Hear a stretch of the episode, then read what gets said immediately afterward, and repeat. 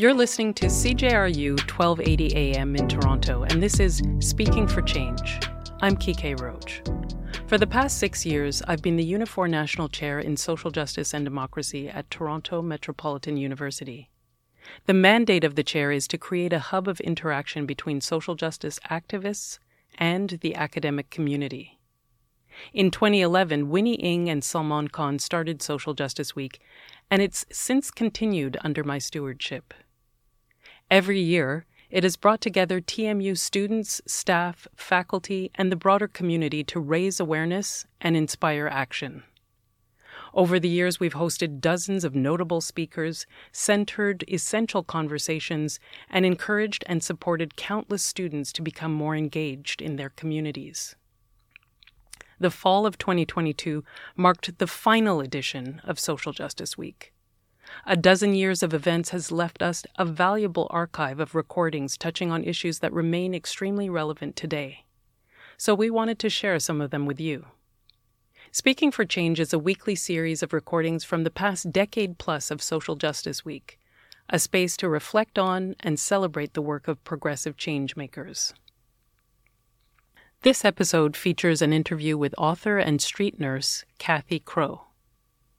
This event, called Strategies for Change Tackling Homelessness in Canada, focuses on activists' calls for real change to end homelessness across the country. Cathy Crowe is a longtime street nurse and is the author of Dying for a Home Homeless Activists Speak Out and A Knapsack Full of Dreams Memoirs of a Street Nurse. She was a distinguished visiting practitioner based in the Department of Politics and Public Administration at Toronto Metropolitan University. In this episode from Social Justice Week 2021, she discusses her work as a street nurse and the recent encampment evictions by police of unhoused people who were living in Trinity Bellwoods Park in downtown Toronto. I was working in community health centers in downtown Toronto and the East End of Toronto as a nurse practitioner. You know, I had a few struggles like wanting to go back to school to improve my education and health centers not being very supportive. And so that kind of continued, that kind of tension in the workplace. And these were very progressive workplaces. And then I came to a realization uh, over a period of time that what I was allowed to do as a nurse depended on who the physicians were and how strong the board of directors was in terms of allowing a nurse to work to their full competency. So then, around that time of that realization, a little organization called Street Health had just gotten funding, and I had been aware of them. I knew the, the nurse that, that ran it. They were working as volunteers, but they finally got funding. So I applied for a job there, not because I wanted to do homeless health care, but because it was independent and nursing initiative nursing run. And then once I started there, of course, every day was a learning curve, exciting, interesting, challenging, upsetting, the whole nine yards. And I've stayed with it ever since at different places. I worked at a few health centers back again when they began doing homeless health care. So it wasn't because I suddenly had this epiphany that I wanted to look after homeless people. I actually had a lot of stereotypes. I thought I would only see older men. I thought, because this is 30 mm-hmm. years ago, I thought I would only see, you know, people with sore feet and, you know, alcohol issues. And of course, the exact opposite was the case. You know, you saw shockingly every health issue that anyone going into a family practice team for their appointment might might have. But then you also saw some really specific, interesting clinical issues such as the return of tuberculosis, the emergence of bed bugs, necrotizing fasciitis, which is the fancy clinical term for flesh eating disease. So, when that was in the news with the premier of Quebec that had it, you know, around that time we had a patient that had it. And it, so it was just like clinically really challenging, but it was all linked to, you know, what we would now call the social determinants of health. We had independence because we weren't run by a hospital or doctors. It was nursing driven, community based, street level. And we were expected to do advocacy. We were told we had to do advocacy. So that meant learning how to talk to the media. That meant learning how to go to City Hall and do a, a deputation. It meant learning how to do research, like active research, not boring stuff that sits on a shelf. So those components of the work were what was so like multidimensional and really interesting. And, you know, in many ways, it reminded me of nursing from maybe 100 years ago, you know, when nurses were trampling through new immigrant communities in New York City and seeing horrible conditions, but also speaking out about them to try to solve them. And so that's brought you to where we are today. Yeah, still at it in a different way, slightly working in a slightly different way now. I want to turn to an article I read in March from Ricochet. Homeless people also have a right to the city by Carol Ann Souffrant. She makes a really poignant comment. She says, We must think of the homeless as also having a right to the city. That is, the right to occupy public space and exist in the city. And to me, that's the crux of what's happening in cities across the country right now. According to a recent New York Times story on homelessness in Toronto, there's currently 80,000 people on the city's waitlist for public housing. Does that sound right to you? How is that possible? That statistic is often misquoted. It's actually over 80,000, but it's households, not individuals. Okay. And that and that is accurate, but it's over 80,000 households. Oh my god. Yeah. So that so means you, more.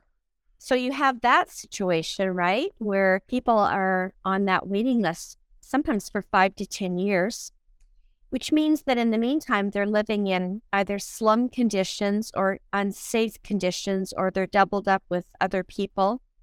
And that includes obviously families with children. And so then you have the shelter system, and then you have people sleeping outside, and then you have people, you know, who might be considered hidden as homeless. Um, so it's astronomical that the extent of the problem across the country, but those are the Toronto numbers. It is astronomical, and I'm worried that we got here. I, I just don't know how we could possibly get to a place like this. Well, and still consider ourselves civilized, you know? Exactly. And of course, when the pandemic hit, pre pandemic, of course, we had the 2008 recession and really an ongoing recession, maybe not claimed as such by mm-hmm. economists, but you know, the economy has continued to be poor and poor people are paid poorly if they're working. So you have all these factors that have continued to push people into homelessness or housing precarity. So we had that building up to 2019, 2020, and then the pandemic hit. And by all accounts, more and more people are falling into homelessness through evictions, through leaving their housing because they can no longer pay for it and going and staying with family members or going out of the big cities to find a cheaper place to live or falling into homelessness. And the research shows that people that are in encampments and people who are entering the shelter system, by and large, are local people. Like they're not zooming into Toronto from Halifax. They're local people and they're new to the shelter system. They haven't been homeless like 10 years as others have been that have been in the shelter system. So that's a big, big emergency. And of course, with the pandemic, you know, I love Ricochet because they've done such important articles. And that article you, you referenced talks about human rights. And of course, there are other people like Leilani Farha, who was the UN Canadian lawyer, who's, who was the UN rapporteur on the right to adequate housing.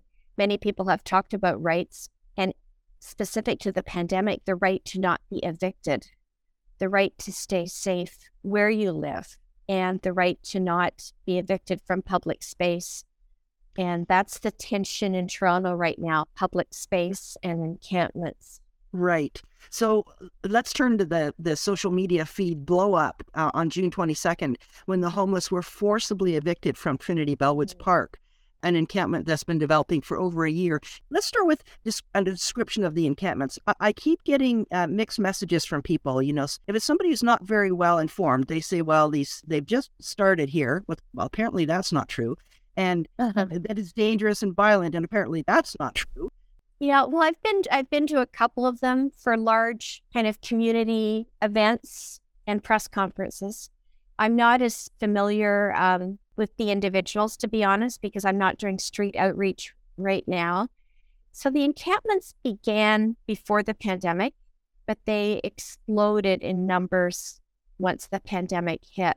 In Toronto, there are four or five large encampments, but there are many all around the city, as there always have been. For a long time, people were going into what I call deeper hiding, such as living under the highways, you know, down by the Lake lakeshore the Gardiner Expressway or right. uh, down what's called Rosedale Valley Road. So right under the were, yeah, yeah, and so some of those began to to grow quite extensively when the pandemic hit, and then there are uh, about four or five major parks, including near Lamport Stadium, including Trinity Bellwoods, Alexandra Park, and Cherry Beach, um, a couple of others. Uh, and those are the main large encampments.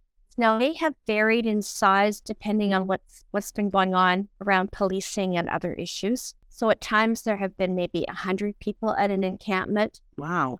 Um, but then as the city opened hotel shelters, there was a lot of back and forth between the city, streets to homes workers, and others. And some people were pressured, some people more willingly did go into hotel shelters. Some people were provided temporary housing, and there's a huge argument around what those numbers were. But essentially, some encampments have decreased in size. Case in point, Trinity Bellwoods. It's a very popular, very large park in the downtown core of the city. On the date of the eviction last week, there were between 20 and 25 people living there. That's all. And that's because some people had agreed to go into shelter mm-hmm. hotels or elsewhere that the main encampments that I've referenced have all been given eviction notices. And we did know that on this Tuesday last week, the eviction was going to be enacted. We pretty much knew it was going to be a militarized operation because of what had happened a few weeks earlier at another encampment. And all hell broke loose, as you reference.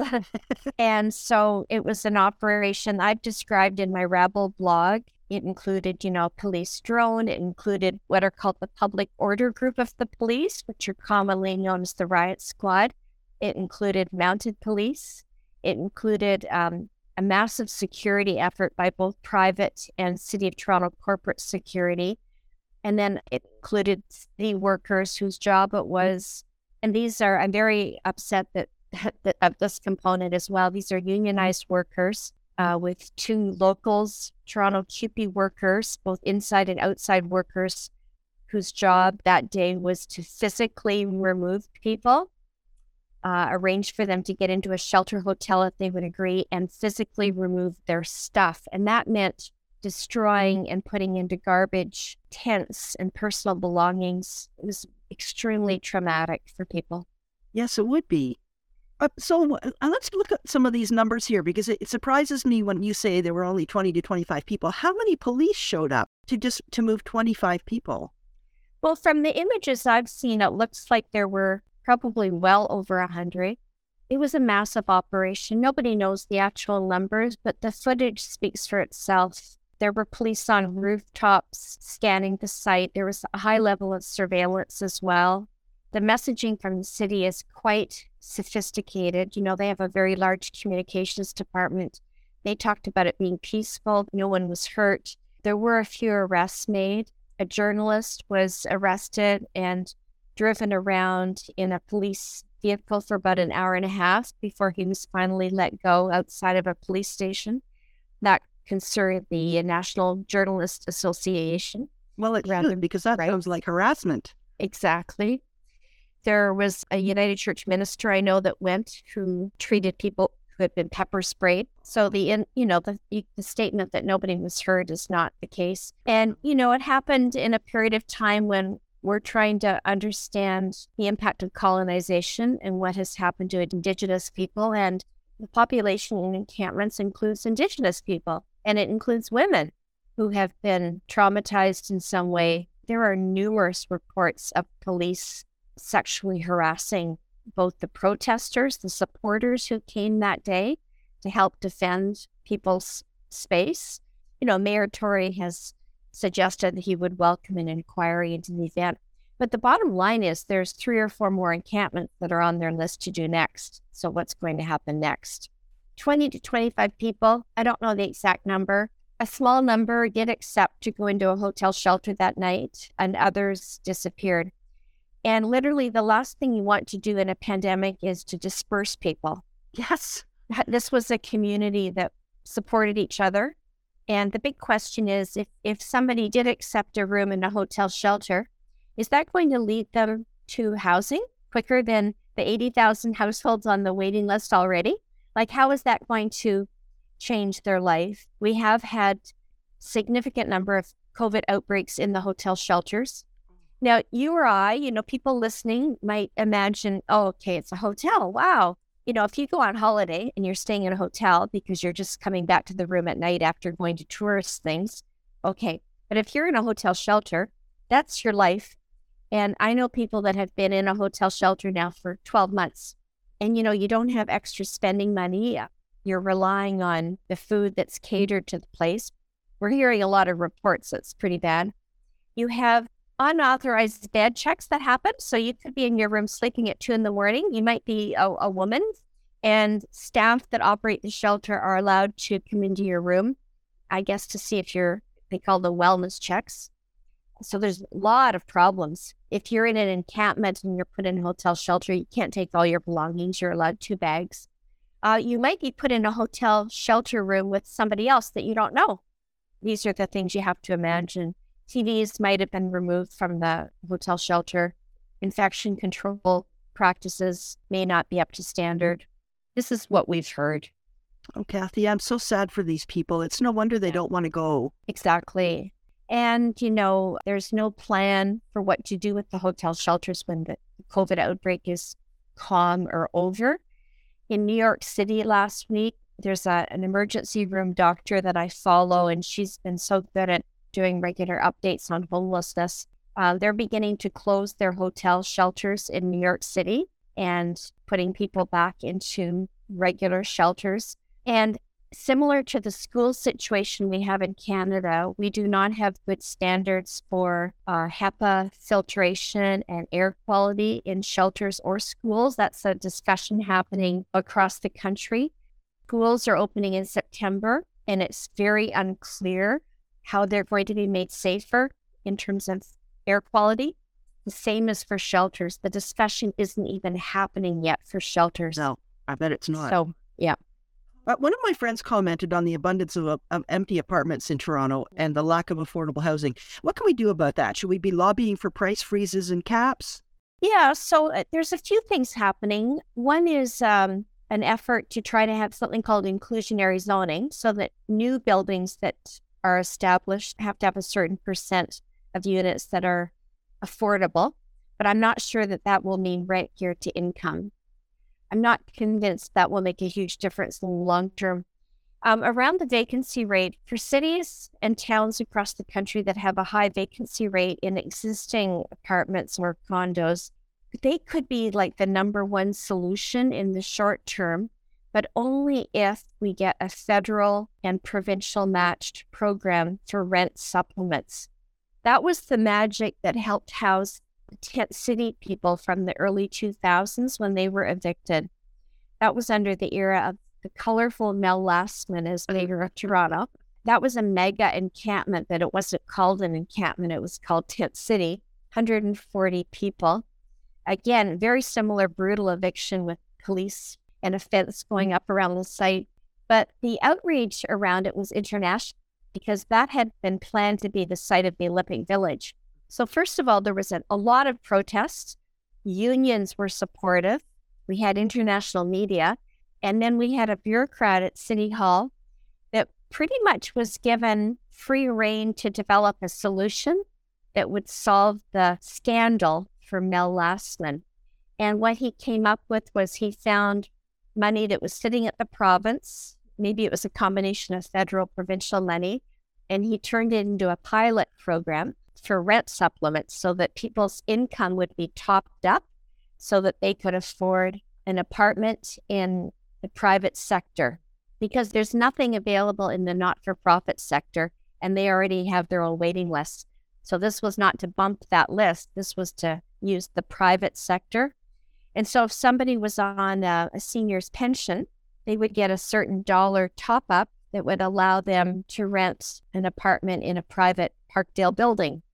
And I always tell the story of Dry, who was a very famous figure from Tent City. He lived in that apartment until he died this year. So from 2002 till he lived in that very same apartment. And it was supported by a community agency in Toronto called Wood Green that provided the housing support workers to help kind of keep negotiating and making sure the project was working. And by that, I mean, you know, somebody might have moved into a place that was infested with bed bugs and they would have to leave. That housing worker would help make that happen. Literally, I tweeted about this yesterday, and we're, we're wanting to talk with the federal government, with Adam Vaughan.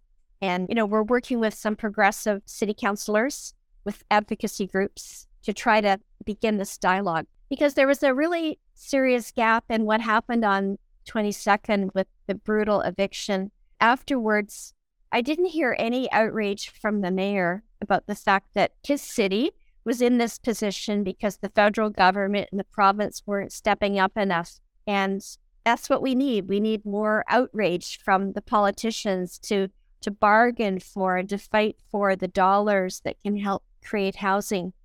Yeah, we need a lot of outraged advocates right now. Uh, let's go back to the eviction for a minute because there was a statement yesterday by the Shelter and Housing Justice Network, and they were basically asking the city to put a moratorium on encampment evictions. Would you like to comment on that? Oh, sure. I'm very familiar with the statement. I'm on the steering committee of that group. Oh, yeah. I had asked them to phrase a statement. Everybody was in crisis last week responding to the encampment, but it was very important that organizations speak out and put their position on the radar. And I'm, I'm also pleased that Social Planning Toronto, which is a more of a think tank kind of group, they came out with a statement as well. Yeah, so uh, we are calling for a moratorium. We're calling for commitment to follow the platform of how to deal with encampments that Leilani Farha has mapped out. And as I mentioned, Leilani, she's like an international human rights housing advocate. She's Canadian. She mapped out over a year ago how encampments should be dealt with, in particular in a pandemic. The Center for Disease Control many, many organizations say you do not scatter people, evict people, make them more homeless during a pandemic. So the formula is all there. A few city councilors, such as Councillor Mike Layton and Josh Matlow, tried to convince city council to follow some of this.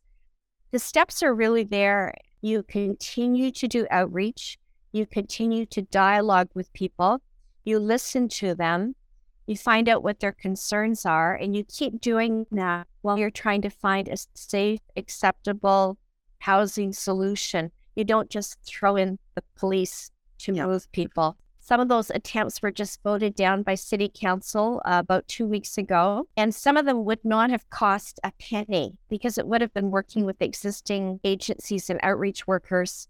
And it was just to look at the possibility of how to do that. So we've had freedom of information uh, reports done that show the city's shelter system is extremely violent. You were asking about encampment violence, and certainly no community is perfect. but yeah. in, in the shelters, we now have a high level of documented incidents that's been increasing in the shelter system. So if people in encampments are saying, I don't feel safe, we have to listen to them and look yes. at the evidence and figure yes. out other ways. And we should be providing the basic public health measures in encampments that include toilets, running water, garbage pickup, the city services that everyone else gets to help keep the encampments clean and tidy and safe. Because in the meantime, there's no housing. So that's right. People are just trying to survive. That's right. And if we go back to Carol Ann Souffrant's comment originally, these are citizens of the city and they have right. right to public space, and we should be Absolutely. enabling them to to live safely. Absolutely. And you know, many mm-hmm. in fact are also struggling with health disabilities. So you could argue that there's also another human rights factor mm-hmm. there to protect and support people. Yes. Well, that's naturally going to flow if you're homeless. You know, if you're feeling precarious, then you're going to have mental health issues. But I think also a lot of people struggle with addictions, and that's one of their coping mechanisms. And that worries me that, that we blame the addictions as part of the, the root cause. But I think addictions are often the coping mechanism. And so we have to help them to find safer coping mechanisms, maybe. But I also noticed yesterday that the city has now bulldozed a community garden around the community greenhouse that's at Trinity Bellwoods. And they've got signs about park remediation. How is this a, a good response to a community initiative to make the park healthier and, and more inclusive. Yeah, I just I just saw that this morning at greenhouse. It was like a large glassed in greenhouse garden. Yeah, I used to ride my bike to work past that thing every morning and think how lovely it was. Well, I think somebody's probably gonna pay for that. I think that mu- that must have been a mistake. yeah, so they're calling the park remediation now. It's just making everybody mad. It's making you know, the moms, seniors, and people, yeah. everyone's mad, like, because the right to use the park has now been removed for everyone. And, you know, I think Mayor Tory is going to wear this. You know, I've seen extreme, extreme support from all sectors. You know, if you had a television on that day or have read a newspaper since, I mean, it's just evident that it was a disaster. Okay, what about the idea of that tiny house community? So last year, Khaleel Seivwright, mm-hmm. he had a, this wonderful idea of building a little tiny house community. And that again was halted by City Hall. Would that not have addressed a lot of this problem? Well, a few things. When I mentioned Tent City from 20 years ago, uh, we actually were going to relocate Tent City tiny homes using a model developed by an architect that's worked in South Africa in the um, I'm not you can use the right term, but the shantytown communities there where people would actually build their own mm-hmm. modular house and it's worked successfully around the world. So and we we brought in tiny homes to Tent City as well. 20 years later, over the years I've had many people send me descriptions and diagrams for things like this. And I've always actually opposed it, although I've got coffee table books that I bought over the years because I'm intrigued by it. To be very honest, I've always opposed it because I always felt that we should be not accepting less, that we should be fighting for an outcome and getting real money for a house. But when Khaleel began creating his, and he called them tiny shelters, not homes, which I really respected him for. Interesting. I, I supported him 100%. And he got terrific support from people in the mm-hmm. area. He raised hundreds of thousands of dollars. Many, many volunteers began building them with him. And then, of course, they became so prominent and they were so successful. You could actually uh, not have to use an external heat source to keep them warm, which meant that they were very fire safe. Despite city's propaganda that they were a fire hazard, he put locks on the door, windows, smoke detectors, carbon monoxide detectors. People who lived in them gave them rave reviews. Uh, a woman was interviewed describing how she felt so safe. Now she didn't lug all stuff with her every day. She can leave her pills, her medicine, everything, and lock the door when she left. So, you know, you when you hear that, it spoke to the success. I can only say that I presume that Mayor Tory sees this as an insult to his his regime because this comes from somewhere. This is not just the city parks department deciding no. they don't like them. It comes from very high up. And the city is taking him to court to get an injunction so that he cannot place them on city property. Having said that, uh, again, going back to John Van Nostrand, uh, he and others, longstanding architects, in this crisis of homelessness, have really tried to convince the city to create a modular, tiny home type place that could be built up. It could be, it could grow, it could be expanded. So, for example, a bachelor unit it could become a one bedroom or a two bedroom as people's circumstances change. The city has repeatedly turned him down or not shown interest. I'm pretty sure he's doing something like that in Hamilton. And Kitchener Waterloo has also, on their own, developed a tiny home community. I don't know much about it. I haven't been there. I think somebody allowed their property to be used for it. I think it can only be successful if there's adequate resources put there to ensure safety and to ensure community building takes place. You can't just like park people in them and so I'm I'm kind of of mixed opinion. Uh, in a way, we're doing something kind of halfway, which is the city is building modular homes now, Uh, they're doing about four or five projects of modular homes in the city where each project will have, you know, around 40 units. If any of your listeners are interested, you know, just Google City of Toronto modular homes. I would never say no to them. We should do them because they can be put up within a year. Like we've had projects that have, since the pandemic started, some of them have already opened. There's one in Scarborough, there's one in downtown Toronto, and they one of them even has an elevator in them. Like it's they're two stories, they're modular, they're British Columbia is way ahead of us in developing this kind of throwing up fast housing. But I wonder how they're going to look in 20 years. And I also wonder why we think it's okay to ghettoize everybody. Like to me, it's like ghettoizing everybody. It's not like St. Lawrence neighborhood that's a mixed community. You've got low income people, mm-hmm. seniors, you've got people that are working. Well, a friend of mine uses the term apartheid housing and that's what it feels like. I know that's a strong term, but only people from homelessness can go and live there. To me, that's setting up for failure down the road. Yeah. Fixed income eh, housing is way better than ghettoizing everybody.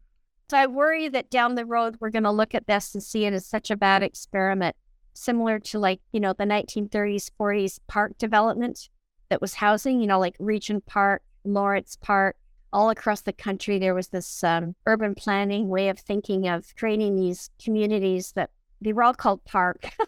you know, they were all supposed to sound and look really pretty, but and roads were cut off. There were no roads going through them, and uh, no grocery stores nearby. It was very, and then it was seen as a dismal failure. So they're now all being redeveloped. Regent Park is being redeveloped. Lawrence Heights Park is being redeveloped, and these are huge primarily Toronto community housing, social housing buildings, but now they're being integrated and it's not all perfect, but the original was very bad. The original was a mistake. So I worry modular housing is a mistake. It sounds very temporary to me and also dismissive. You know, we'll just put them in a corner and, and hope that uh, they become hidden and we don't have to worry about right. them again. Right. Cathy, what should we be doing at the policy level? I don't understand the politics right now. And I think that as everyday citizens, there must be things that we can do to advocate for change. Well, this is a big generalization, but I say it from having given so many talks over the years. Canadians are not so engaged with the political process. I go into classrooms and I talk to groups and I do guest speaks all the time. And I say, Who's your city councilor? usually people tell me a name, but usually it's their MP or their MPP or their MLA. And so I encourage people to just find out who their people are, you know, and and get involved at that level. With respect to housing, there are so many points of advocacy that are needed. You know, minimum wage, social assistance rates, trying to protect the existing housing that we have, better jobs, better pensions so that our seniors can still be protected and be in housing. But the big number one issue is National Housing Program, which we had until 1993. And when we had that program, it was a federal program. It was like Medicare, it was for everybody. 20,000 units were built a year across the country. Provinces had to kick in money. So you had co op housing. And, you know, British Columbia has continued to do a much better job than the rest of us across the country and Quebec as well. But overall, across the country, we really have not had a federal program. And the trouble is that we, we have a very astute federal government right now that launched a national housing strategy in 2017. So that sounds great, right? National housing strategy, but it's not a fully funded program that commits to building rent guarantee income housing or co op housing, housing for seniors, student housing, housing that's accessible, housing for families. It's really hit and miss. So I, I think the pandemic provides an opportunity for us to really clamor for housing down the road. But it also means that people have to sift through the smoke and mirrors, you know, to understand what's really there. And unfortunately, Canada adopted an American style of housing called Housing First. And Housing First also sounds wonderful, but we always believed in housing first for people. But housing first in the context of the American model applied to Canada means we look at housing people that are homeless that have mental illness or addictions. And of course, that's important, but everyone needs affordable housing. Yes. And that means families, it means workers. And uh, the union movement in Canada has been so diminished in recent years that we hardly, we don't really see a, a revitalization of national housing movements. So back in the 90s and early 2000s, we had demonstrations, advocacy happening at a national level with national churches, with national unions, with national advocacy groups, and we have to build up to that level again. So, I mean, at the at the very grassroots level, find an advocacy group in your community that's doing something on housing. Small things can happen at the local level, but it's really important to understand the big picture so that you can be part of helping to support groups that are fighting for housing. There's a wonderful book I want to make reference to written by Seth Klein from British Columbia. I've never met him, but he's a political economist. He wrote a book called The Good War, and it's about all the things that happened as a result of World War II that led to a shipbuilding industry, that led to national housing program. I have a little piece in his book.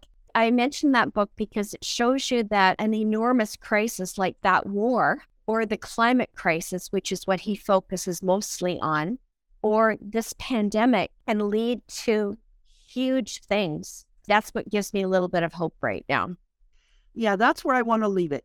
When I watched the evictions the other day, the heartening part was that I saw so many advocates out there sitting peacefully and watching and filming and doing what they felt they could do.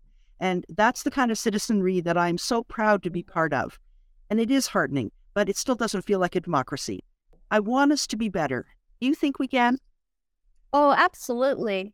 But, you know, as we're learning with the uh, colonization and torture, genocide that has happened of Indigenous people, we have to wake up and have a voice. We have to wake up and be responsible. We have to be engaged. People should take part in the electoral process, but also in grassroots movements, because not everything will happen through electoral politics. In fact, you know, in my life, uh, I've really only seen good things happen thanks to governments or politicians when there's been a grassroots movement so we're we're definitely going to see that with long-term care in Canada. Yes. I think we'll see it in a few other areas with school and education. Uh, I'm hoping housing as well. But in the meantime, a lot of dirty things are happening. A lot of horrific crimes are happening against people intentionally without the leadership, you know, in a democratic situation that you're referring to to protect human rights. You know, I think education is really important at the youngest level and learning how to take part. Um, I mean, I'm situated at what we're now calling University X, which is Ryerson University. I'm in the politics department there. And I really see the value of experiential education and learning. Yes. And, and the more that we can actually apply mm-hmm. learning opportunities for people in all levels of education, to actually doing things on the ground. And I'm seeing more and more of that. And that teaches you the skills for you to be a good citizen down the road. So we, we operate something called the Jack Layton Leadership School mm-hmm. and a Social Justice Week. And it's very experiential, you know, so that people can actually go and take part in events and they can support the encampment support network or another advocacy group. And you learn how to distinguish from what a politician's really saying and what he really means, he or she you learn how to write a, a media statement. You learn how to, you know, all the advocacy that happened that I was involved in from day one of the pandemic was on Twitter, pretty much. Well, that's a wild thing, right? But no offense to anyone listening, but if you're choosing to stay away from Facebook or Twitter or Instagram, reconsider it because those are some of the modems now mm. for engagement. It's strange to say. I mean, that and Zoom. I mean, really. And hopefully it won't always stay that way. Hopefully we'll be taking to the streets again. Black Lives Matter actually showed us that we could still do that in the pandemic last summer. Yes. I'm hopeful today. yes, as am I. Cathy, thank you so much for your hard work and thank you for coming and speaking with us. I really appreciate your time. Thank you. Uh, it's brilliant suggestions. That was author and street nurse Cathy Crowe speaking on strategies for change, tackling homelessness in Canada from Social Justice Week 2021. Thanks for listening to Speaking for Change on CJRU 1280 AM in Toronto, a retrospective on Social Justice Week programming at Toronto Metropolitan University. Every week this semester, we're highlighting a talk or panel from the past 12 years of Social Justice Weeks. Tune in at the same time next week for a new episode. I'm your host, Kiké Roach. Thanks for listening.